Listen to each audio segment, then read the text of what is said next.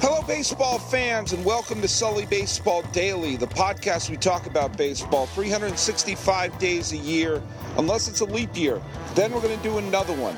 I've been doing this every single day since October 24th, 2012, and today's date is Sunday, the 25th day of September, 2016, and I'm your host, Paul Francis Sullivan. Please call me Sully. As you could probably figure out, I'm outside. I'm recording this while standing on the edge of Johnny Carson Park in Burbank, California, the birthplace of former Baltimore Orioles and California Angels third baseman Doug Desenseis, and looking right across from what is now called the Burbank Studios, what used to be NBC Studios, and the host, the home of the Tonight Show with Johnny Carson and with Jay Leno. I picked this is, sometimes I pick a location to do a podcast, and there's a certain amount of, I don't want to say randomness, but it's just my life that I happen to be wherever I happen to be at that point.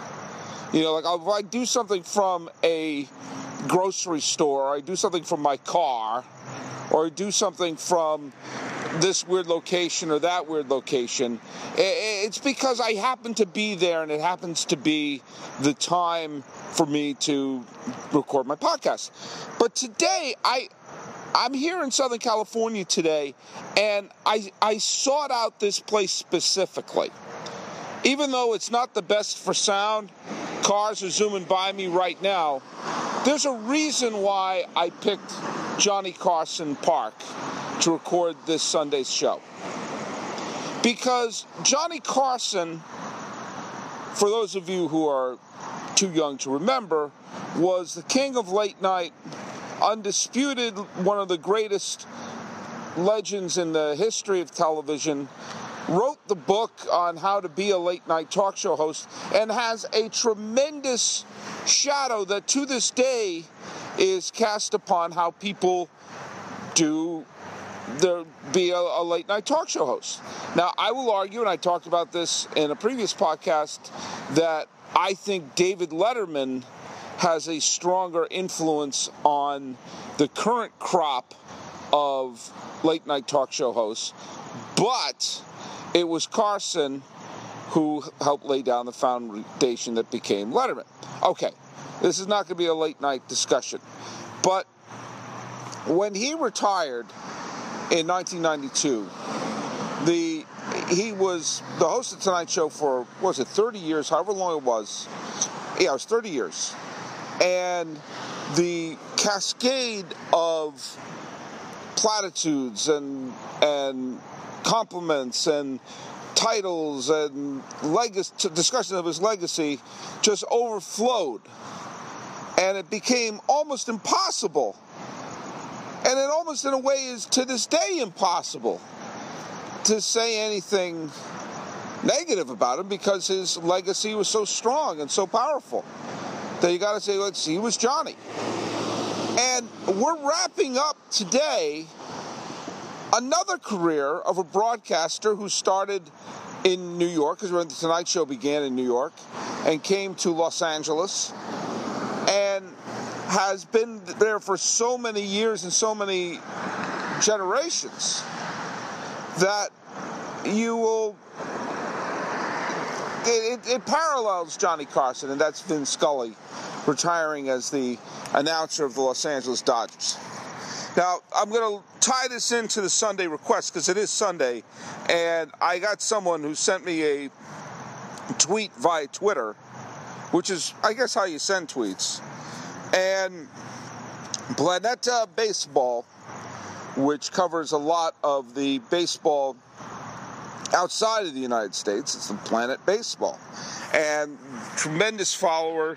That's a great feed, by the way. Follow Planeta Baseball. And they've been loyal listeners and fans of the podcast for a long time. They wrote, and I wish I knew the accent of which the curators of Planeta Baseball use. But anyway, and he wrote this the other day. Let me tell you, dear friends, our pal Sully Baseball is like our Vin Scully of baseball podcasts. He's amazing, always got a story to tell. And I was touched by that. I really was. It's nice to know that, you know, if you're going to compare me to Vin Scully, you know, I'll take it. I'll take it with an incredible grain of salt. But who knows? I may do this for so long, and maybe someday this will really catch on, and someone will look at me, and there'll be the point where you can't say something bad about Sully. You can't. You just can't, because he's done it every single day since October 24th, 2012, and here we are in the year 2072. He's about to turn 100 years old, and he still gets behind the microphone and talks about baseball every single day. I wonder how long I'm going to do this every day. But I thank you, buddy. And, you know, and I know that he was writing a whole bunch of tweets about Vin Scully. And tying me into it, I just tickled by, and my ego, you know, your pal Sully has had an up and down year for the old ego, and having someone type that was, let's just say, I appreciated it. I'm going to say a couple of things here about Vin Scully. I've had people, several people write tweets to me saying, what are you doing to celebrate Vin Scully? You know, like it's Thanksgiving. Or what are you going to, you know, what do you have to say about it? And I've been kind of reserved in saying something because, you know, here in California, certainly here in Southern California, it's been a nonstop Vin Scully love-a-thon. And, you know, and he certainly deserves all the great salutes. Someone at my work asked me, said, what I thought. I said, oh, and I said, it's great, and he's going out in style. And they said to me, the person at my work said to me, he's undoubtedly the greatest baseball broadcaster of all time, right? And I stopped, people are always quick when it's the end of someone's career to say, hey, they're the best of all time. And if you don't compliment them enough, if you're not effusive enough, it's somehow insulting. Of which I said, absolutely top five. Now think about what that means. I said, he's in the top five of baseball announcers of all time. There are 30 baseball teams. And going back to the 1930s, you can't count the number of announcers that have got behind a microphone. And so I said, in my opinion, certainly top five. Being the top five of anything is an honor. I hope I'm the top five of daily baseball podcasters. You're saying you are the top five. You know, you're the one hand counting. You're on the hand. We haven't moved on to the second hand. Talking about how great you are, and I have no doubt, I have no problem saying top five. But you would have thought I had said Vin sucks. S-U-X. Vin Scully, that guy's just, he's the worst. I'm glad he's retired. You would have thought I'd said it because he kept coming up to me. Man, you're tough on Vin Scully. You're tough on Vin. You're tough on Vin Scully. Tough! I put him on the top five. And the only reason I say that is he very well could be. He very well could be. But I don't want to give him the throne without some thought and consideration of some of the other great people who have been behind the microphone. Jack Buck was a great announcer. Brickhouse, great announcer. Ernie Harwell, great announcer. Now, I happen to love Phil Rizzuto. I know a lot of people don't. I think the entertainment quality of Phil Rizzuto was through the roof. Did he give great baseball analysis? No. But he was fun as hell it was fun as hell to watch a game with him. Now, if you would say who's the greatest announcer of all time, instantly say Vin Scully, I think there are times you could make the argument that he wasn't even the best announcer in the booth he was sitting in when he was sharing the microphone with Joe Garagiola. You can make an extraordinarily compelling case that Joe Garagiola, easy for you to say, was the greatest announcer of all time. Absolutely. Just like how Carson, as I'm in his park, laid down the foundation for Dave Letterman, Red Barber laid down the foundation for Vin Scully. Am I not going to include Red Barber in the conversation? Now, of course, some of these I didn't listen to day to day, so I was not privy to that. I was very fortunate to listen to Ernie Harwell. I was very fortunate to listen to Ned Martin growing up. Now, my cousin Dave is going to throw something at me because he would probably want me to mention Bob Murphy. I'll just say Bob Murphy does not enter my top five. Do you know who does? Jon freaking Miller of the Giants, currently. And he's announced many great games for ESPN, and he was the announcer for Baltimore all those years. For a long time, he was an announcer for the Red Sox. I put him in the top five. He is one of the best announcers I have ever heard in my life. Is he better than Vin Scully? I don't know. They're on the hand. Your goal is to get on the hand. And so, you know, part of this is the longevity that he's had. Tony Kubek was a great announcer. But he wasn't associated with a team for as long as Vin Scully was. Just like Johnny Carson, part of his legacy, when people talk about Carson's legacy, they talk about the 30 years that he was behind the desk. Well, he was losing it by the end. He wasn't as sharp by the end. But he also had the spectacular finish. The second to last show where he had Robin Williams and Bette Midler, and then the final show, which was him alone. He ended with just a spectacular fireworks and then walked away. And so with Vin, he's finishing with a Dodger team that's about to win 4 straight division titles, and who knows what they're going to do in October. And so he gets to walk away on top. And so he's not dawdling around. He's not like, he didn't do something like Howard Cosell and say something inadvertently racist or racially insensitive.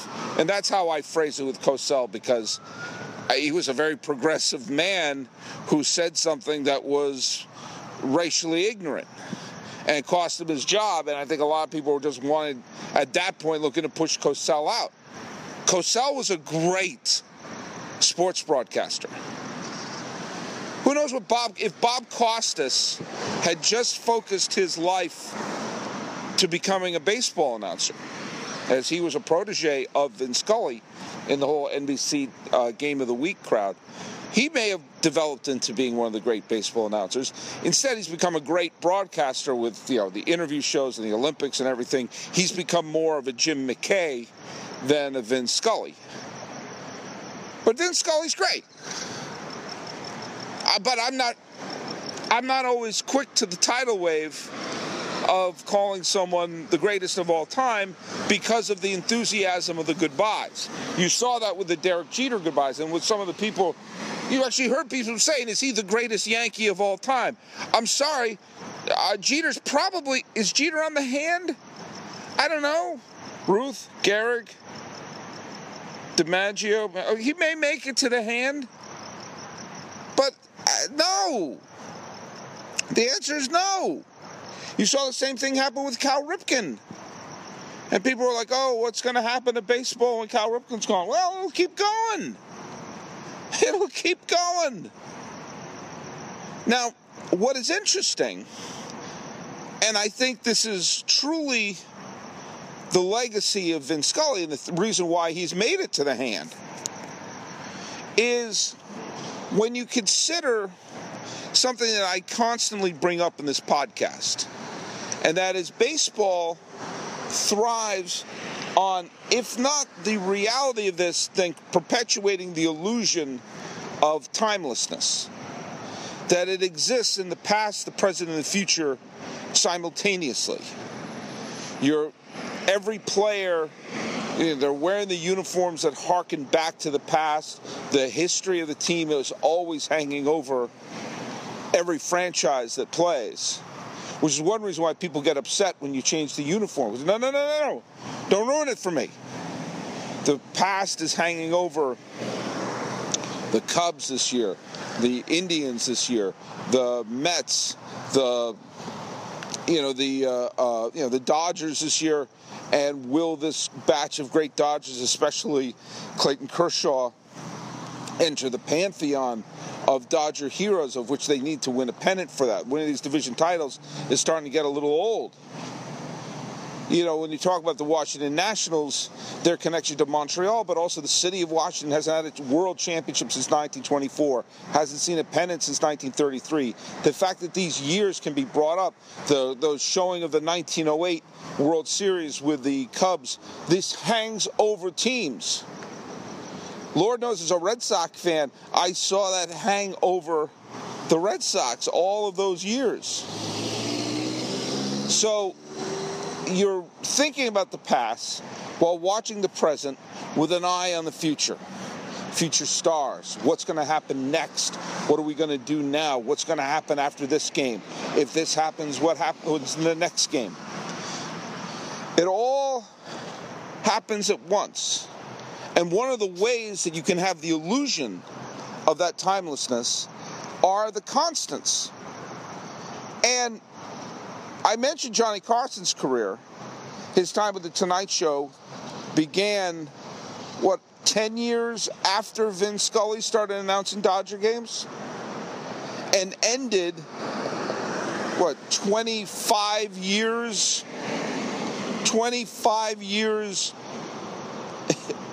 before Vin Scully hung him up.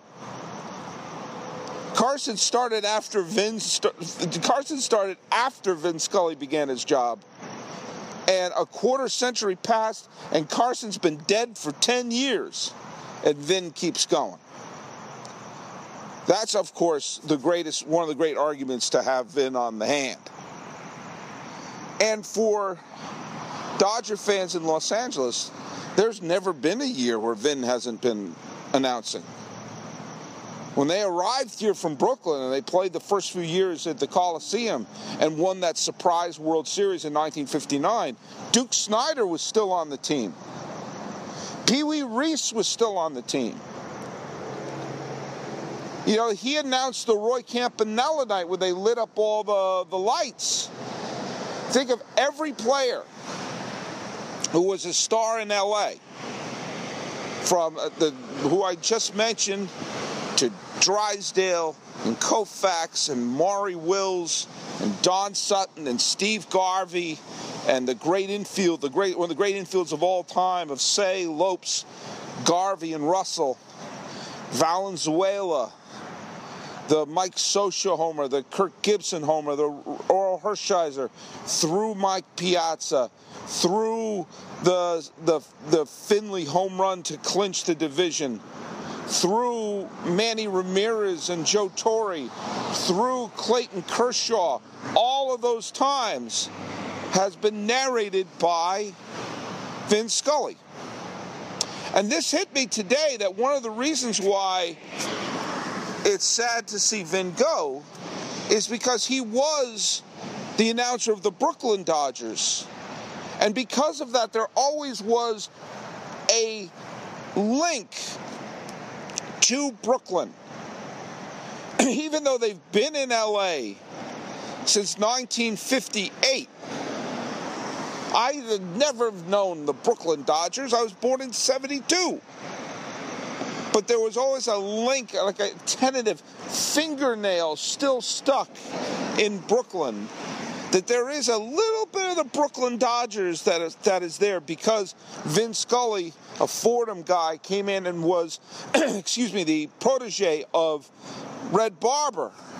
And so you can say the voice I'm listening to is the same voice I would have heard if I were in Brooklyn. And now that's going to be gone after these games. And so I get it. I get it. I understand why he's celebrated. He should be celebrated. I understand why we should be happy that we feel so lucky that we've been able to have this great connection. I do. Absolutely. Just because I don't automatically call him the greatest of all time doesn't mean I'm insulting him. He's on the hand. Someone said to me, I think his call of the Kirk Gibson home run was the greatest baseball call of all time. And I said, no, I don't think it's even the best call of the Kirk Gibson home run. Because I prefer Jack Buck's call of the I don't believe what I just saw. That's one I get goosebumps whenever I hear that. Vin's is great. The moment was great. You know, it occurred to me, maybe part of this is I didn't grow up with Vin Scully. I didn't. I grew up listening to Ned Martin, and I grew up listening to Ken Coleman. I never was a huge fan of Ken Coleman. May he rest in peace. I grew up listening to Dick Stockton and Joe Castiglione, a little bit of Ken Harrelson, a little bit of Jon Miller. For a few years, there was Rico Petroselli in there, but if there was a narrator of my summers, it was Ned Martin, and for a big chunk of that time, Bob Montgomery. So that's who I listened to, and then I would also hear Phil when I'd go visit Connecticut. I would listen to Phil Rizzuto and Bill White and Frank Messer and Tom Seaver, who was a super underrated announcer. And so my summers were not narrated by Vin Scully. They weren't. And my first real introduction to Vin Scully, I'm sure I'd heard him before, listening to games and everything like that, when he did the World Series games and everything. But my first real visceral memories of Vin Scully was the 1986 World Series, which was the most painful, heartbreaking, soul-crushing moment of my early sports life. It was Vin Scully who narrated my heartbreak. And for years, the cadence of his voice, which all the announcers try to do, and friends, I'm not doing an impersonation, I'm just saying that there's a certain rhythm that you hear from announcers all over the country trying to do what Vin does. That rhythm, that cadence, and his specific voice for a long time was the sound of my heartbreaking. It was the sound of my sadness. So forgive me if I don't automatically put him on top of the mountain, because I've been carried in the riptide of the love and the celebration of his retirement. He deserves accolades. He deserves our respect. Damn it, he's on the hand. And that's a great honor. And someday I hope to be on the hand of daily baseball podcasters around the world. And Planeta Baseball, thanks for the strange and flattering comparison. If you have something you want me to talk about, send it to me via Twitter at SullyBaseball. You can go to SullyBaseball.com. If you want to see the up-to-date listings of who owns baseball, go to MLBReports.com. You go to SullyBaseball.com, like me on Facebook, Instagram, iTunes, SoundCloud, YouTube, Twitter, Stitcher, Instagram. I'm everywhere. YouTube. If you want to go to Instagram, check me out at Sully Baseball Podcast. That's the listing there. If you want to be old school, send me an email at info@sullybaseball.com. The music is by Ted Thacker and Patrick Kaliski. This has been the Sully Baseball Daily Podcast for Sunday, the 25th day of September. Standing alongside the road like a maniac at Johnny Carson Park, saying, do you know what, Vin Scully? Your pal Sully salutes you. You're in the top 5. And you can call me Sully. Vin Scully. Eh.